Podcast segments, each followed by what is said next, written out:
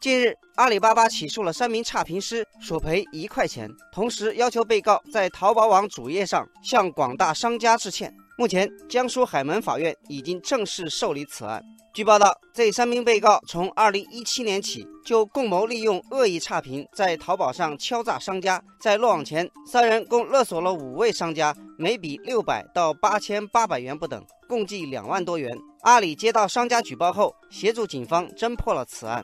这三名差评师被判缓刑，并处罚金。现在，阿里对他们发起了民事诉讼，这也是阿里第一次用这种方式来对付这些差评师。网友心若初晴说：“差评师敲诈的是商家，跟阿里有啥关系？”网友小丸子说：“卖家给阿里交钱了的，阿里当然有服务的义务。”网友南风说：“打官司就要一块钱，阿里这是图什么呢？”网友柠檬茶说：“阿里是要提高违法成本。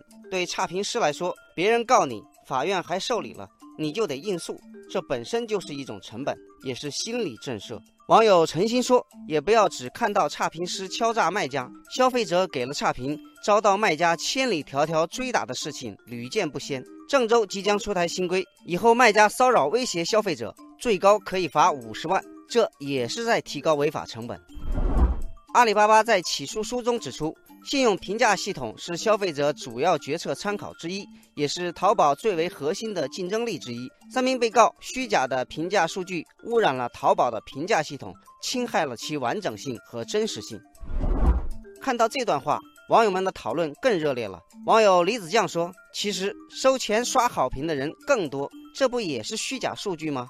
网友朝朝暮暮说：“没错。”刷差评要被起诉，刷好评就不违法了吗？网友新兰花说：“差评师是敲诈勒索，而好评师顶多算是虚假宣传。”有律师表示，从民事角度而言，好评师一般是受雇于商家，为商家提供相关产品好评。如果好评师提供的评价是真实的，则没有侵犯阿里的评价系统和消费者权利。但如果故意提供虚假好评，从阿里的角度而言，就要看他们自己是否认为自己的评价系统受到损害。